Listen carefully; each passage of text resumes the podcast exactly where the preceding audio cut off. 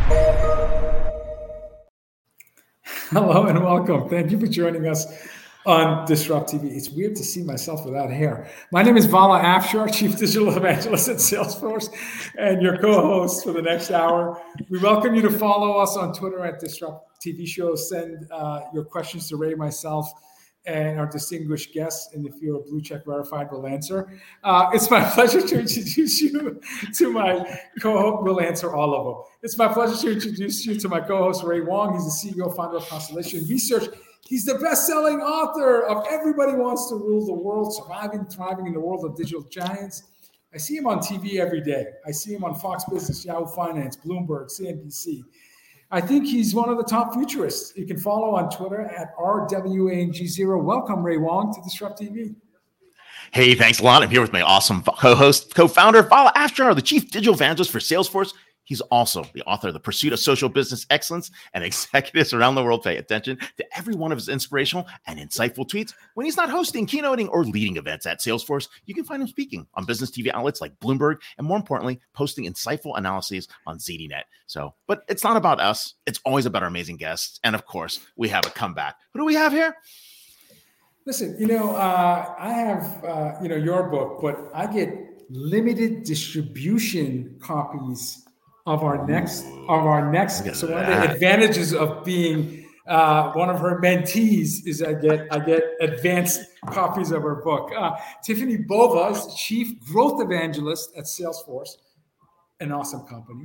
Author of a Wall Street Journal best-selling book, Growth IQ. And again, I was probably one of the top 100 people to read it.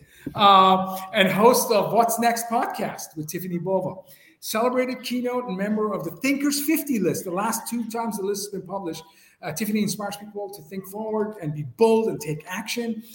Tiffany was named one of 2020's top virtual keynote speakers by Read Right, and is guest on Bloomberg, just like yourself, guest on Bloomberg, BNN, CNBC, Yahoo Finance. Again, makes the rounds on all the big media outlets. She contributes to publications like Harvard Business Review, Forbes, Entrepreneur, and many other publications. Her podcast, What's Next, with Tiffany Bova, is an iTunes all-time business management bestseller and a top sales podcasts. In fact, breaking news, she's working on a second book. Tiffany is a top Twitter influencer, was named one of Inc. Magazine's 37 sales experts you need to follow on Twitter. I follow Tiffany. And LinkedIn top sales experts to follow. I follow her on LinkedIn. And a top 100 woman in tech and one of the most powerful and influential women in California. And perhaps Hawaii, probably both states. Prior to working at Salesforce, she was a distinguished analyst and a research fellow. You can probably count the number of fellows at Gartner on one hand. On Twitter, you can follow Tiffany at Tiffany_Bova, so clearly an early adopter. Welcome back to Disrupt TV, Tiffany. Thank you for having me. It was so great to see the opening video, and I was in it. So thank you guys. We know how to market the show. We know how to, that's awesome. We know all the big minds. We know all the big minds. All the big minds, the big thinkers, right? And you're definitely one of those Thinkers 50. One of the things that you've been talking about for quite some time is really about growth, right? And there are growth trends that are popping up. So the real question is, what are those growth trends that are popping up for 2023, where it looks like we're going from a culture of abundance to a culture of scarcity very, very quickly? But is that true, or is growth still in the mindset of everybody? So it's a great question, and one I ponder often. I can say this, as Bala mentioned, I had the book Growth IQ that published a couple years ago. I mean, it was 10 paths to growth, but lo and behold, I pretty much had left employee out of the book altogether. I spoke about it a little bit in the customer experience chapter, but I by no means gave it the full sort of topic coverage that it really required. So it was a couple years ago, I was standing on stage and in Canada. And I said, I didn't think it was a coincidence that Salesforce is a great place to work, according to, you know, great place to work lists across the globe. If it's not number one, it's in the top 5, one of the most innovative companies in the world and the fastest growing enterprise software company.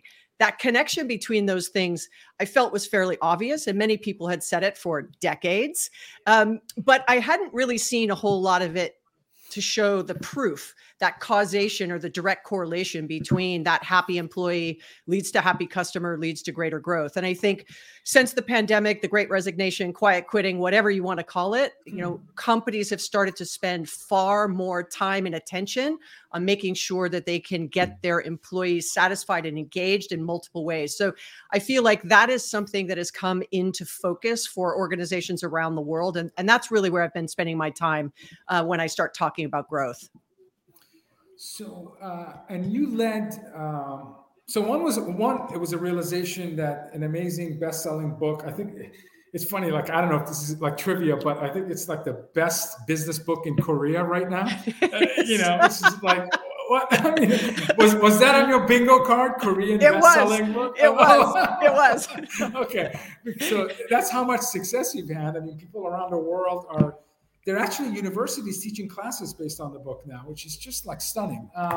Not surprising, but, you know, again, when you're going through the process, I'm sure you're not thinking this is going to be, you know, mainstream curriculum for the other side of the world or everywhere around the globe. So you recognize that, okay, I gave these 10 important chapters to fuel growth, but I missed or I didn't give enough justice to the employee portion.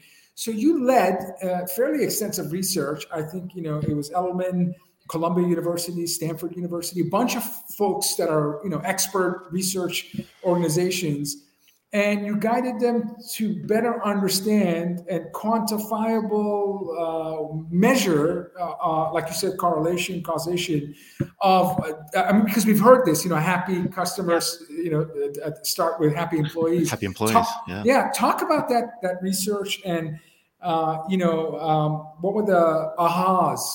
Any surprises in the findings? Yeah, what I want to be really clear here. There's so much to employee that human resources manages, but I really wanted to focus on that moment that matters between when an employee touches a customer, whether that's in the products that they design, whether that's the web pages that they design, whether it's a call center, a sales rep, marketing materials, whatever that may be. That moment that matters is when an employee needs to deliver those compelling and amazing experiences that, by the way, we've been talking about for decades. You know, I was part of the team at Gartner that made the prediction that the chief marketing officer would spend more than the chief information officer on technology. And it was like blasphemy when we said it. Everyone's like, absolutely no way, never going to happen.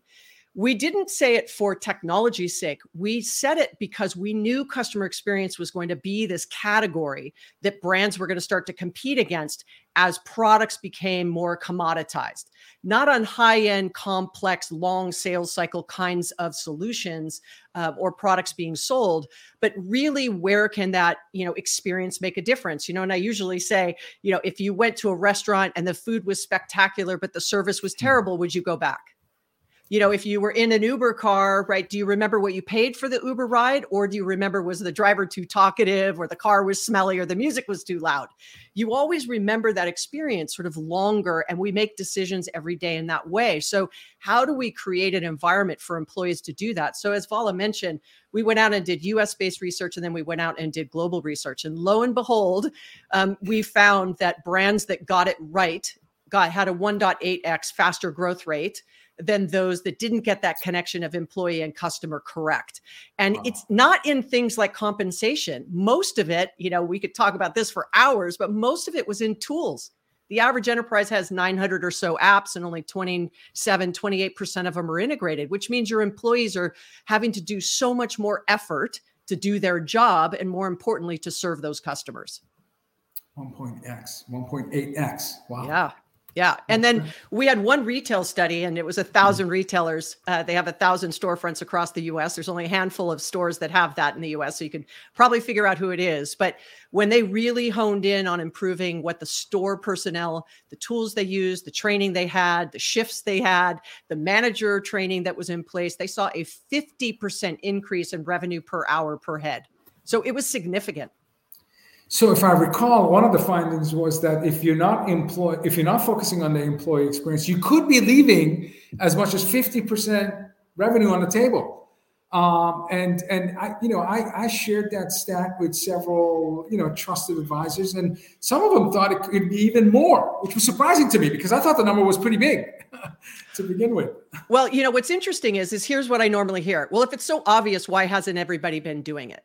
Yeah. And we don't really have anyone who looks at employee experience in totality. And I'll just pick Salesforce as an example. Look, I started by saying, right, great place to work, most innovative company, fastest growing enterprise software company.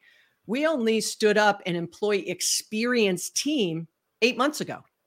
So we have employee success. We have a strong HR organization, obviously, as a great place to work. We pride ourselves on great culture, but still you're always looking for ways to improve. And the pandemic absolutely shined a light more collectively and broadly across the market at how little attention we had been spending on our employees over the last probably 2 or 3 decades. Really kind of at the turn of the fourth industrial revolution, we started to see so much focus on automation, so much focus on digital transformation that we kind of left the employees behind as we really pivoted towards making sure that customers had all they wanted. And I think Ray mentioned, right, he's going to be talking about his customer experience awards and what they found from their research, right? Everybody is squarely focused on that customer experience and instead leaving that employee experience behind. So it led me to, want to write the second book, which comes out next year. We'll be focused all on this topic.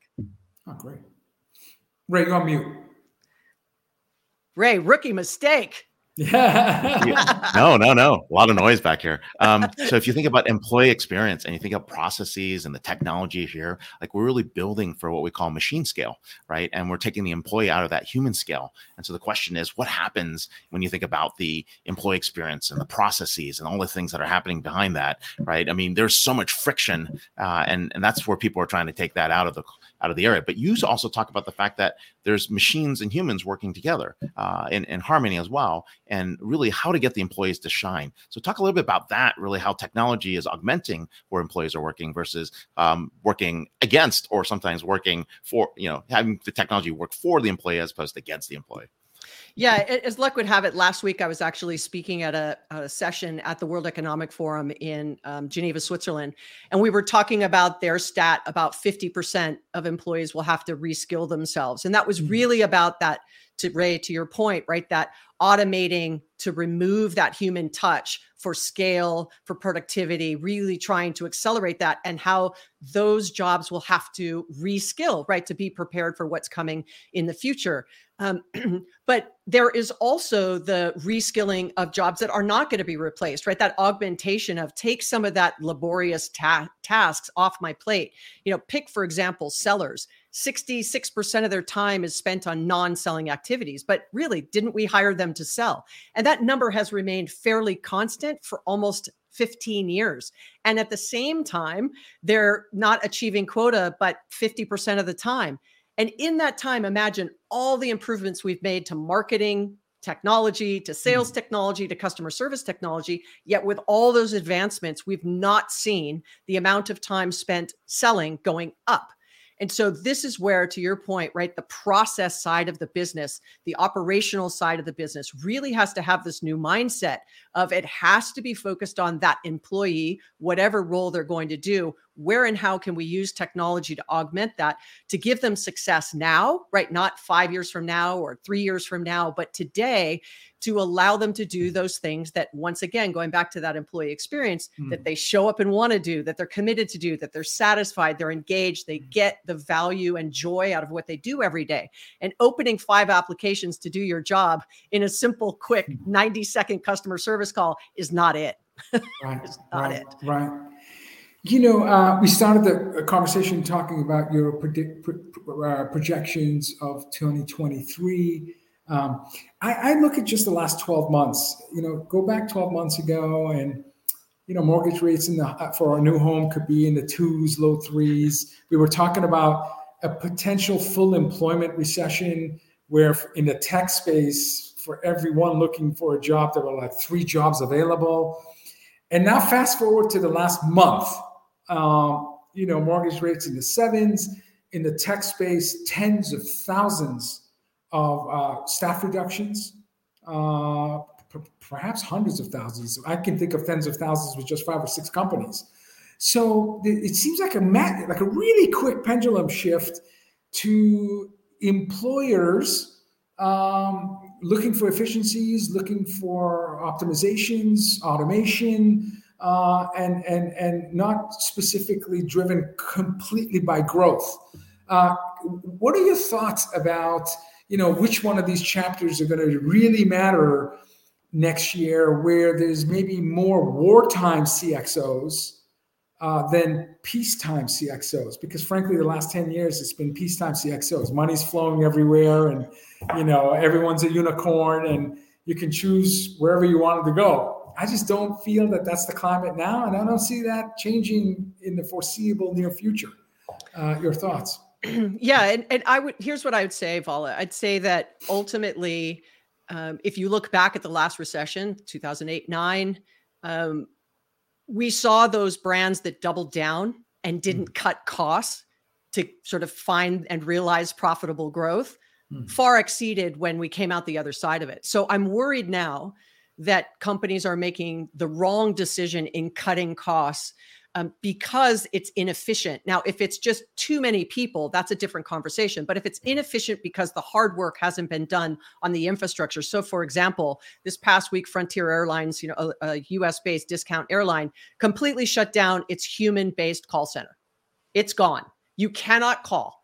You cannot speak to a human. It's either going to be a bot, it's going to be, you know, online chat, it's going to be WhatsApp or via social media. And so all of it, by the way, according to the article I read, right, was about cutting costs. It wasn't about, hold on a second, what do customers expect? How has that changed over the last couple of years? Instead, it was completely a cost decision. And if you run a call center as a cost basis, you're always going to make the wrong decision because it's not a cost center, right? It's really an opportunity for growth.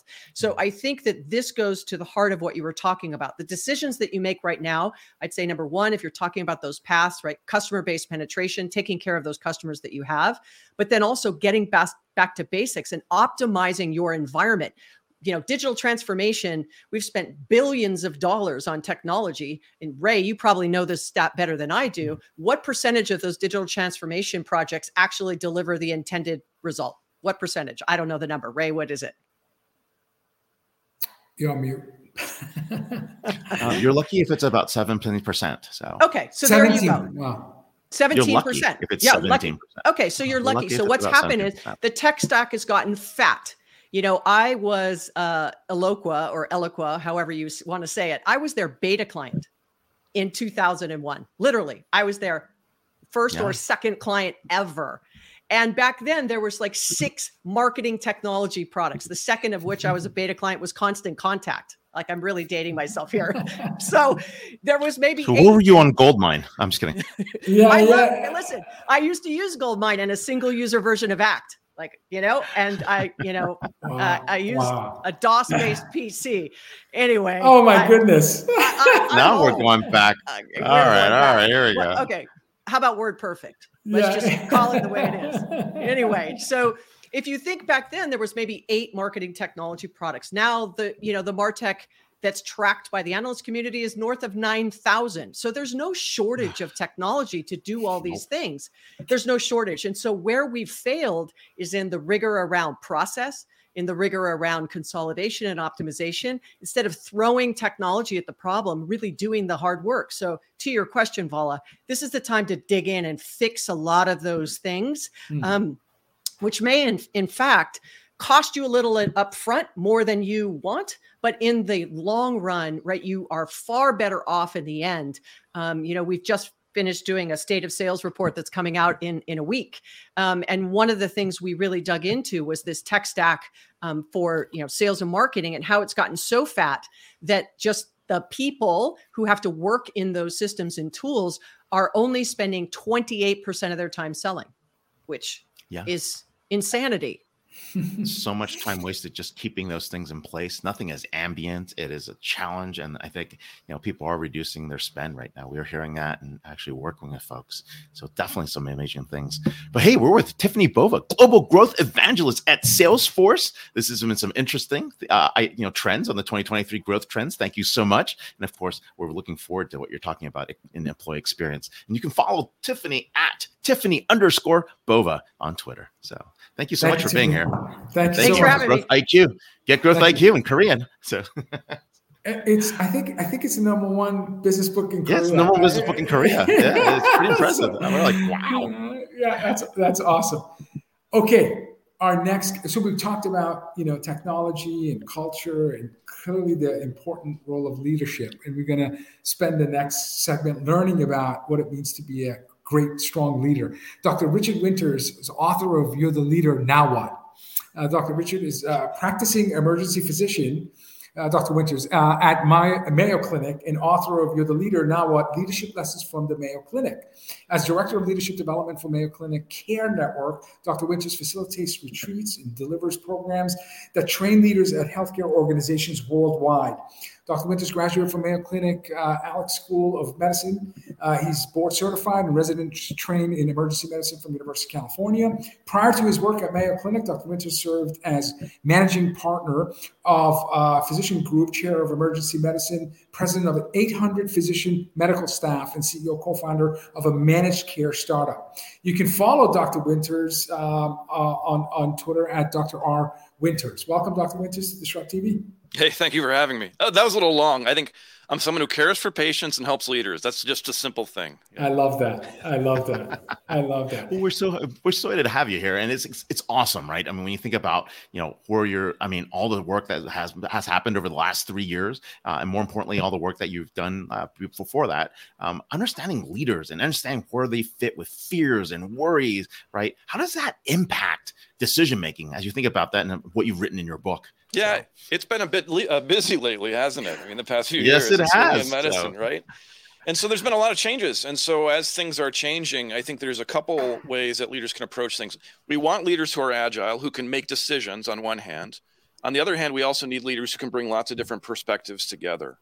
And as we're in these moments of change, there's oftentimes fears and worries that are underlying what's going on. And the leader themselves may have those fears and worries, and then certainly the individuals that they're working with have fears and worries. What often happens as we start to move forward is we start to push for the change without acknowledging the fears and worries. And then those fears and worries are like the monsters and the darkness that will come up and just chew up strategy. And so I think it's it's actually very important to acknowledge, to understand the fears and worries, and then to use those sort of as the energy to move forward and figure out how you can kind of decrease those fears and worries from happening.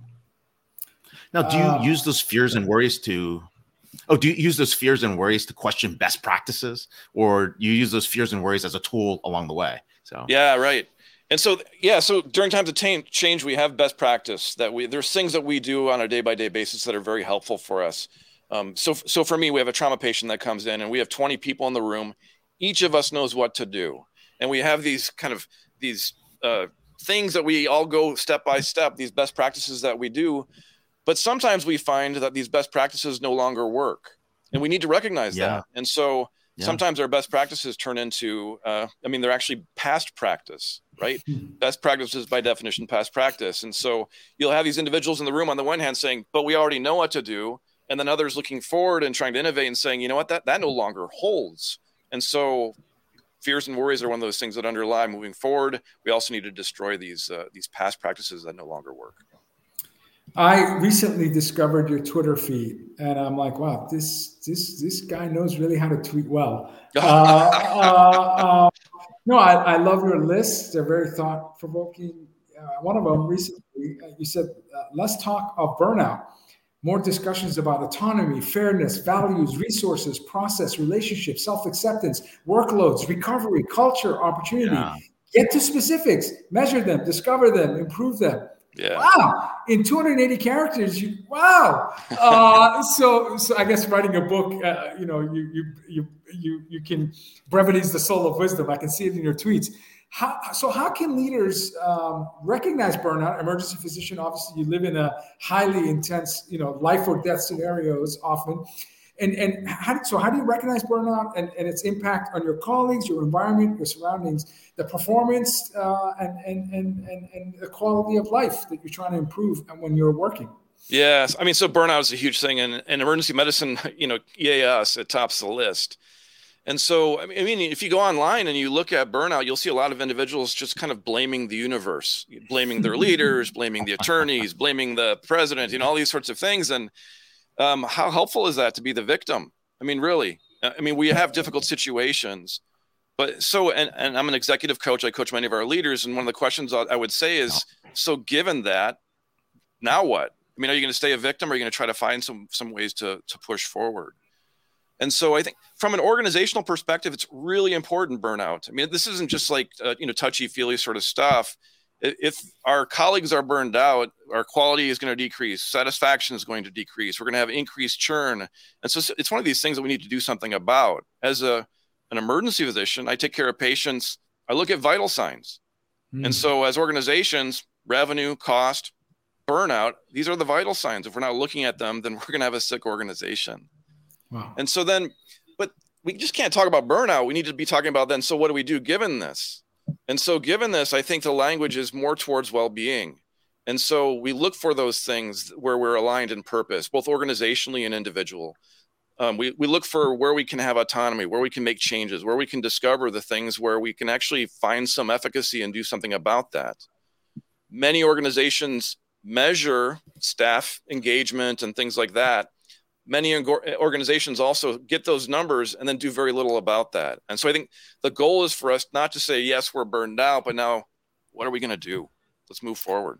We had we had behavioral research professor from Stanford on our show last week, Professor B.J. Fogg. And he said behavior equals motivation plus ability plus prompt. So he said, if you want to drink a glass of water or multiple glasses a day, he keeps a glass of water in front of him throughout the day. So it's a prompt for him to drink more water, as an example of use of prompt. What are some prompts? Like, is it an exit interview for most companies before they realize that there's burnout in their environment? What are some of the prompts that leaders should be looking for in real time or pseudo real time so that they realize before somebody quits, or before somebody gets sick or is a low performer, that they're susceptible to burnout? I think there's a problem here with language. And if you, so I give a talk about burnout to all of our new physician and scientists that come through Mayo Clinic. And so it'll be 150 people at once. And I'll ask questions like, so how many of you can name 6 causes of metabolic acidosis? Everyone raises their hand. How many of you can name the 12 cranial nerves? They all raise their hand. How many of you can name the components of eudaimonic well-being? Crickets. All right. So as physicians and scientists, we know that, all these little details about ourselves, but we don't know we don't have a language. We don't understand the specific domains of well-being. And so I think for a leader, that is one of the key things, is to have some language, some framework to work off of. And so for me, I love the eudaimonic well-being. And as a physician, I put together a mnemonic, pagers. Yes, we still wear pagers. It may be weird to you, but I'll on a shift, I'll have 3 pagers. So pagers, P is purpose. So in alignment with purpose. A is autonomy, our sense that we're being heard and we can affect the environment. G is personal growth. Like, we're in this organization and we're wanting to do more and more. E is environmental mastery. Do we have the things that we need to get the job done? R is relations. And so are we having an organization where we're relating with each other well, or are we kind of bickering up amongst each other? And then S, which is the final thing, and I see this at all levels, is actually self-acceptance, which is our ability to accept we make mistakes and we can move on from that. And so as a leader, as I'm working with a colleague and I sense that there's burnout, I may be able to explore each of those areas and try to get a sense of how can I connect them back with their well-being. What are the things that I can do? What are the resources I can kind of allot to them to help them move forward? Related to that, how do leaders actually recognize the limits of their expertise or even get to a point of, being able to create a shared reality as well, given all the things that are happening in the background from what they're doing? Yeah. So as an emergency physician, right, I go into a room and I see a patient, ask a few questions, and then what do? I go out and I write orders. Like they don't call them suggestions. I write orders, right? And there's some things that aren't working so well, and I become a leader. Let me step into a conference room with a bunch of people. I'm going to write orders. It's not going to work out so well. No, that's not going to work. I do have expertise, and so I have a perspective, but so does everyone else that I'm working alongside. And so behind my perspectives are also my blind spots. And so it's so important. And I think you can easily see a physician, a surgeon as being someone who understands and knows what to do in the moment. But how do we then put that expertise down and try to develop shared perspective, to try to see around our blind spots and collectively get all these different points of view first before we start to decide what we're going to do? Most of the meetings I'm in, we jump to like the way forward. And so we're making decisions behind a single one or two individuals' kind of perspectives and their blind spots. Much better to have a leader try to gather some information in these times where we have some time and move forward with a shared perspective. Everything you say makes so much sense, and it just appears like common sense. But I have to tell you, as I'm listening to you and I think about my career, as early in my career, I was fortunate to manage large teams, and I was a shitty manager. I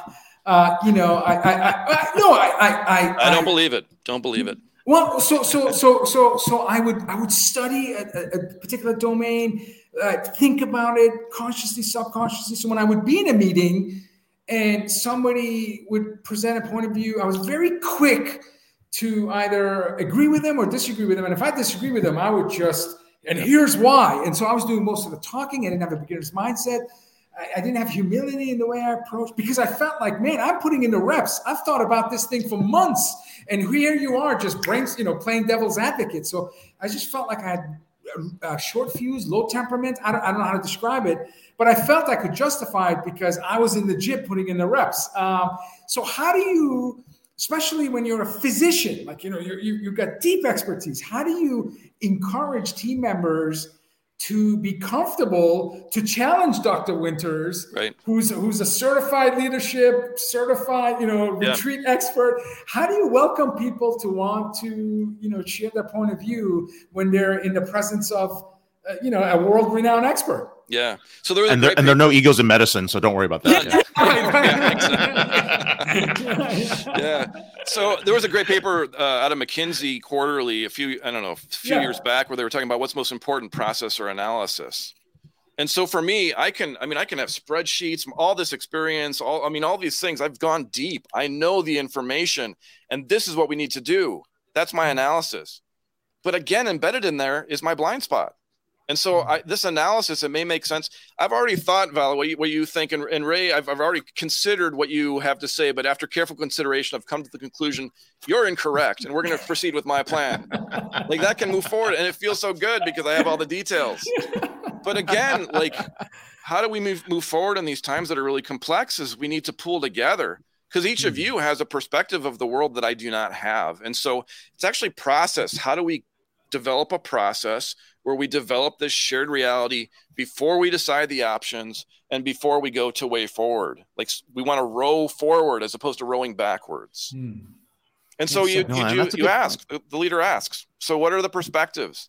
And sometimes you're in groups where people feel free to share, and you write these things down so we can see it. Because sometimes someone will repeat it and you'll be like, yeah, we've already written that down here. Is there anything else you want to say? You do that. Yeah. Sometimes people feel unsafe. And so, a great thing about Zoom is you can have some breakout rooms and you can have people share things together. Then you can have group report outs. And that way it's not coming from Winters or anyone specific. And then things kind of bubble up in that way. When did you have this beginner's mindset or servant leadership approach to your your career, in your work? Did you have a mentor or a sponsor that you looked up to and you said, wow, the way there's kindness and grace in how he or she manages my work, I feel better about myself, better sense of belonging, mattering? Or was it just naturally you because of parents' environment, you always had this appreciation of good leadership? Yeah. So a lot of it is similar to you. Like, I felt like I was a great manager and stuff, but then I realized that I was not a good manager. I was not a good leader. And so a lot of it's the pain points that I myself was feeling and the things that I saw that were not occurring in the way I wanted. That's number one. Number two, I think we've all sat in those meetings where you're with a leader who's like, Ray, what do you think? And then you say what you think, and then they're like, you're like, you feel like an idiot. Why did I even speak up? What's happening here? And then you're wondering, like, what am I doing wrong? Maybe I should have said it in a different way. But actually, they were never listening to you. And so it's that those two things, like the pain that you just feel, we all feel as we're facing these complex situations. And then you read a lot and you try to figure out there must be some better way. And then the nice thing about executive coaching is, so as an executive coaching, leaders at all levels, the most senior leaders, I'm seeing that, hey, you know what, they're experiencing this too. And they're asking these questions like, now what? What do I do?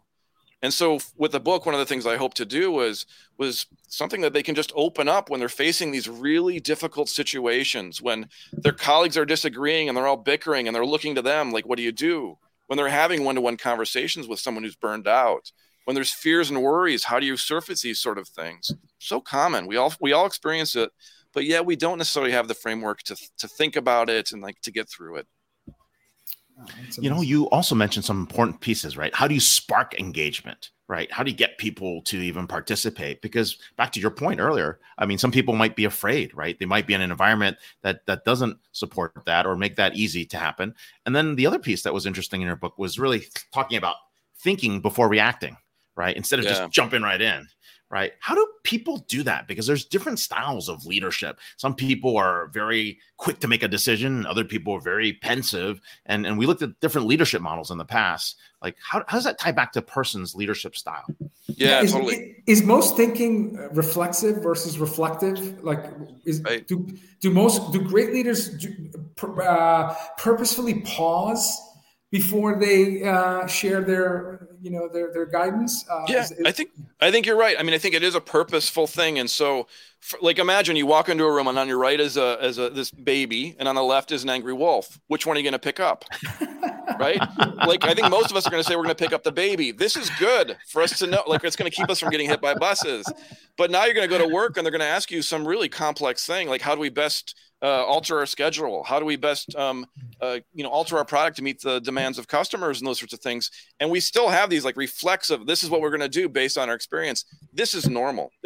But then this is probably not the best thing. Like, my expertise here has some limitations. I have some blind spots. And I think our best leaders, our best individuals are able to then say, wait, whoa, I can put this expertise out here, but now let me step back. And there's a metaphor that Ron Heifetz out of Harvard used, which is the dance floor and the balcony. And this is the concept that as we're going throughout our day, right, we're on the dance floor and we're hearing the music and we're responding. And if someone says something, we can kind of predict and we're going to respond next to them. It's kind of the synchrony that we have. But then it's helpful, though, at times to go up onto the balcony. And as we look down on the dance floor from the balcony, we start to see things differently. We start to see maybe other aspects of the room that we had not seen when we were there on the dance floor. We start to see ways that we might move or react differently. And our best leaders bring their colleagues up onto the balcony so we can start to look at these things in different ways. It's a very purposeful thing. I like that perspective. I've watched Ray do breakdancing and it's quite a scene.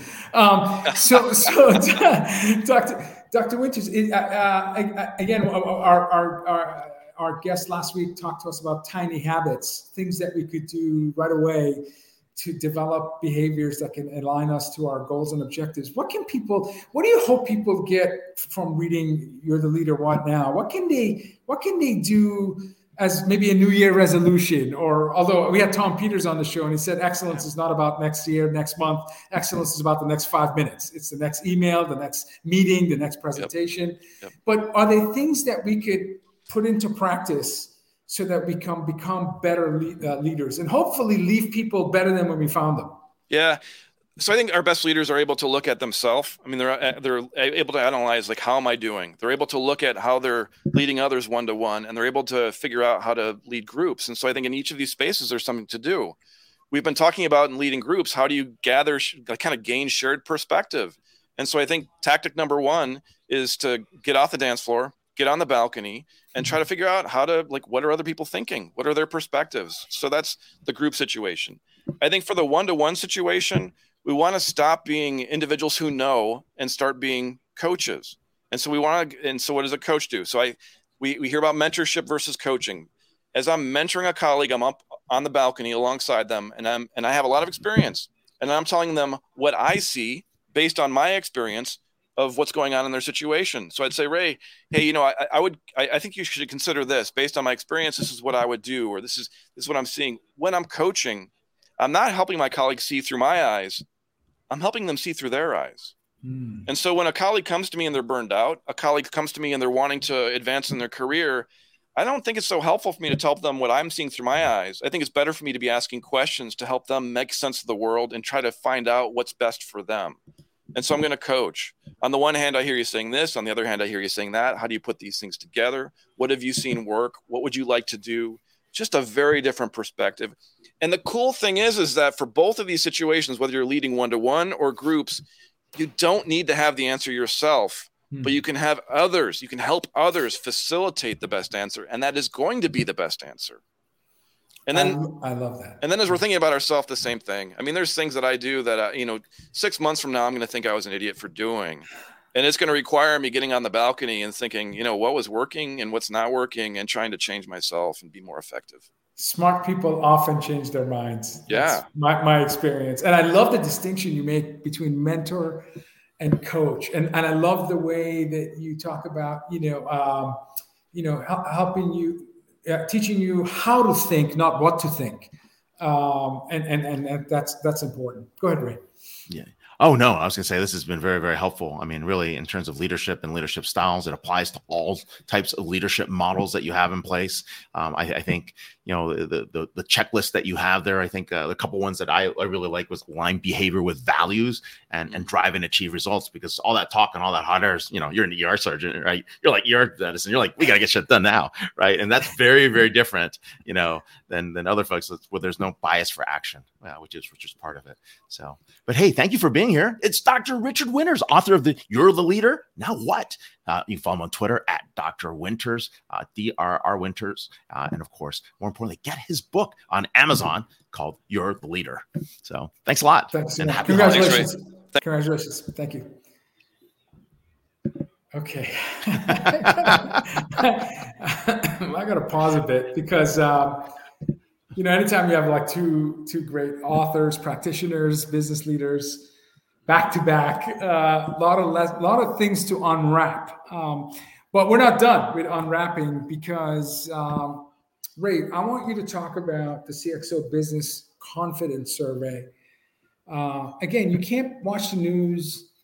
today and not see presence of confidence, in some cases, low confidence, in a lot of cases, low confidence, because of the uncertainties that exist at the macro level, micro level. So can you talk about, starting with, you know, who did you survey? And it's called, you know, the CXO Business Confidence Survey. Who did you survey? Yeah, no, Bala, it's very, very important, right? We have a base of 1,000 CXOs in our network. They're built for our top transformation leaders, folks that are part of the Constellation Executive Network. We took a small sample and slice of those folks. About 78 individuals filled this out. These are chief digital officers, CTOs, CIOs of some of the biggest companies around the world, mostly North American focused in this cut. And we wanted to ask them, what do you think? So in October, late September, we said, hey, how are you feeling? What does revenue look like? How are you with profits? Are you hiring? You know, because since May, coming out of the World Economic Forum, they've just been trying to psych us into a recession. And so you keep hearing recession's coming. This is bad. Everything's in. But then the numbers pop up and it's like, oh, unemployment's up. Right. Unemployment's down. Sorry. You know, hiring is up. Right. You know, revenues are still being made. Earnings are still making their calls. And it's really confusing out there. So we said, OK, let's just do this. Let's take a cut and see what happens. Do you have a sense of how many industries were represented in the nearly 80 surveys that you conducted? Yeah, it's about 14 different industries, including public sector. We looked at a wide range: consumer, energy, telco, tech, of course, right? Retail, CPG, manufacturing, trying to figure out what's going on, healthcare as well. And you know, we wanted to know where people's sentiment were. And these were the people that were building the budgets and putting the budgets in play. Give me top three findings, abbreviated summary of what you found. Yeah, so what was very interesting is when we asked the question about, hey, what do you expect in the next 6 months for revenue? Almost, I'd say, about 80% that were significantly increased or moderately increased in terms of revenue. So they thought things were going to go well. So we said, okay, what's happening with profits? And we had about 61% say, profits are going to be up. So whether it's significantly increased or moderately increased. And then we asked them about hiring. What are you doing with hiring? It was about 9%. It was significantly increased, but 46% said it was going to moderately increase. And that's pretty huge, right? So we're like, oh, okay, all things are rosy. This is going to be great. And then we said, okay, so what's going on here? What are you betting on, right? Why these things, right? Why are you betting on these things? What are the most important business issues that are in the back of your mind?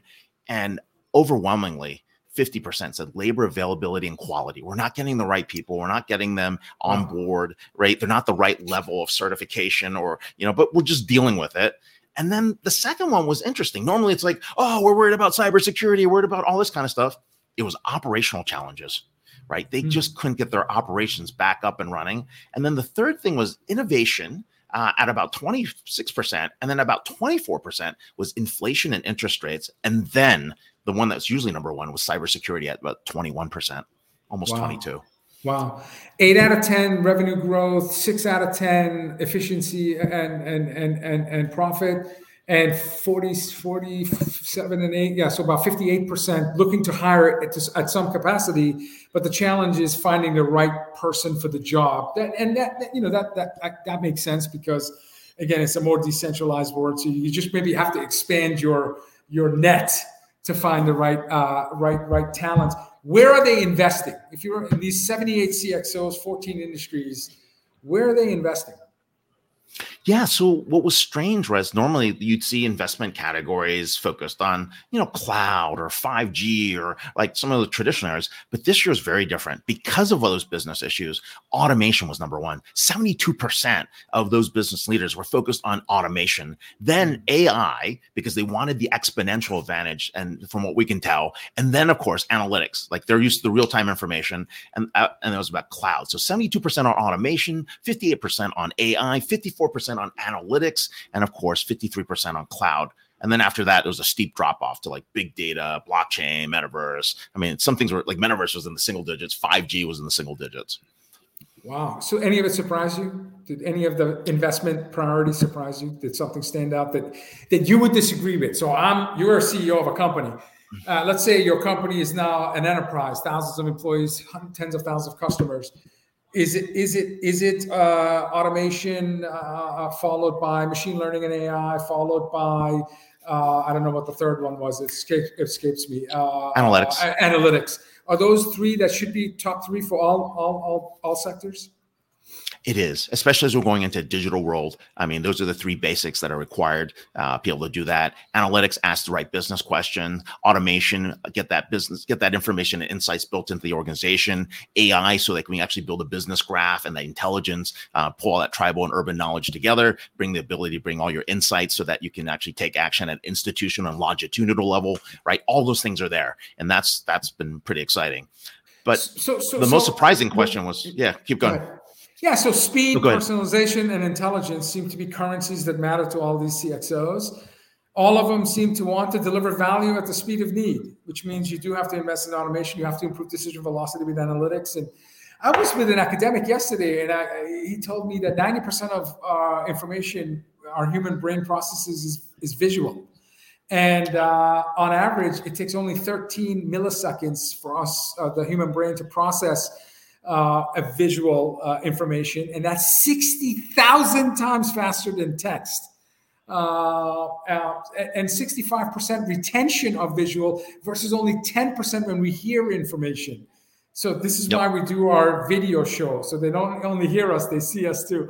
So what's the sentiment when you ask these 78 executive CXOs in terms of 2023? It seems like it should be positive, no? Yeah, they should be all excited. But then we asked that final question, right? So do you think 2023 will be better than 2022? And the answer was no. 66% said no, right? So after saying, hey, we're going to spend more, revenue is going to be great, profits are going to be amazing, it's all going to be rosy, they're like, no. And so this was the part that was the most interesting. We're like, what's going on here? And we had a CXO meeting this morning with some folks, and we were just asking what's going on. They're like, well, we submitted these budgets, and the CFOs are like, you know what? We're going to hold off just a little because we have no idea what's going to happen. We're still growing. Our revenues are amazing, but the whole world is cautious. So, okay, we'll take like a little cut, a 5% cut or a 20% cut or a 10% cut here. And if things look better, we're just going to keep adding to the budget. But for now, you know, there's that weird dichotomy of like, the economy looks awful. It's going to be in a recession. We're going to keep psyching ourselves into a recession. And if we keep doing this, we will psych ourselves into a recession. So are they back ending their budgets where it's just a pause in investment? So it may not be in fiscal Q1, Q2, but they can get that shiny toy or whatever to help grow their business in Q3, Q4. Or are they literally taking 10% from top line or 5%, and you just have to spend less in fiscal 23 or calendar 23? We talked to a chief digital officer this morning. She basically said, look, we prioritized our list, and we're not going to start anything that's on our lower priority. We're going to wait for things. And if we hit a certain threshold, we're going to keep investing. They know what their budget they want to do is. There's the budget that they're going to adhere to, unless if they're still growing at the rates that they're growing in the high double digits, they're going to keep adding because they're like, this is ridiculous. So people are being cautionary. When was the last time you did a CXO Business Confidence Survey where you saw evidence of budget cutbacks? When was the last time you recall that there was either a deliberate pause or an actual reduction in spend? Q2 2020. People thought they were going to do that at the beginning of the pandemic. And then by Q4, they had doubled down on tech, right? It was like full on tech spending because they didn't have a chance. You go digital or you die. And that was where we were. Yeah. And you don't think that's still true? Do you think businesses have caught up where if they're not investing in a modern tech stack that they can compete and win? Or is this just, this is the nature of it? They have to play catch up. They may hire less people and put more into technology. All I can see is tech spending is still going to be good for quite some time. There'll be some rationalization with vendors. That's what we talked about. People are starting contract negotiations, trying to reduce some cost structure. But at the end of the day, they know this is the way to scale because they can't hire enough people and they don't have the talent in front of them. So they're going to scale with tech. How can we get access to the survey? It's actually available on the website. Just fill it out. Go to constellationr.com and you can get to the survey. And a copy can be sent out for folks. Excellent. Okay. This wraps up this week's episode. Next week, we are episode 303. We have Jonathan Reichert. Me too. I know. When I hear that, it's like, that's amazing. We're getting close to 1,000 interviews, Ray. We have to celebrate the 1,000th interview. Maybe a giveaway. Maybe we give your book away to the 1,000th interview. We'll get a limited mug with you and I, and with a new picture. Yeah. We have Dr. Jonathan Reichenthal, founder, professor, and author, who's going to talk about his new book. We have, this is an honor, we have Senator Phil Graham, author of The Myth of American Inequality, How Government Bias Biases Policy Debate. And we have Linda Yates, author of The Unicorn Within. So three extraordinary authors, one long-serving senator. Yes. So it's going to be an amazing show. If it's Friday, Disrupt TV. Ray, closing remarks. You know, it's been amazing. We had two amazing authors about leadership growth, thought leaders in their fields, thought leaders outside of their fields. I think it's really important to learn these lessons as we are starting to see changing markets, changing conditions. It's going to be useful to actually work within yourself, right? Learn more about yourself, how people react to you, and build those skill sets. Growth is still going to be super important. Your ability to actually inspire others and lead is going to be important. Like you and I were sitting in a room once and we're like looking around. We're like, holy crap, we're the adults. And then we're like, oh crap, it's us. What happened? Like, we're now in charge, right? So we better get some leadership chops. Otherwise, we're all going to be in trouble. Take action, get some leadership in place, and focus on growth. But hey, with that, thanks a lot for being on the show. Happy holidays. And of course, we have two more episodes to go. So welcome. See you next week.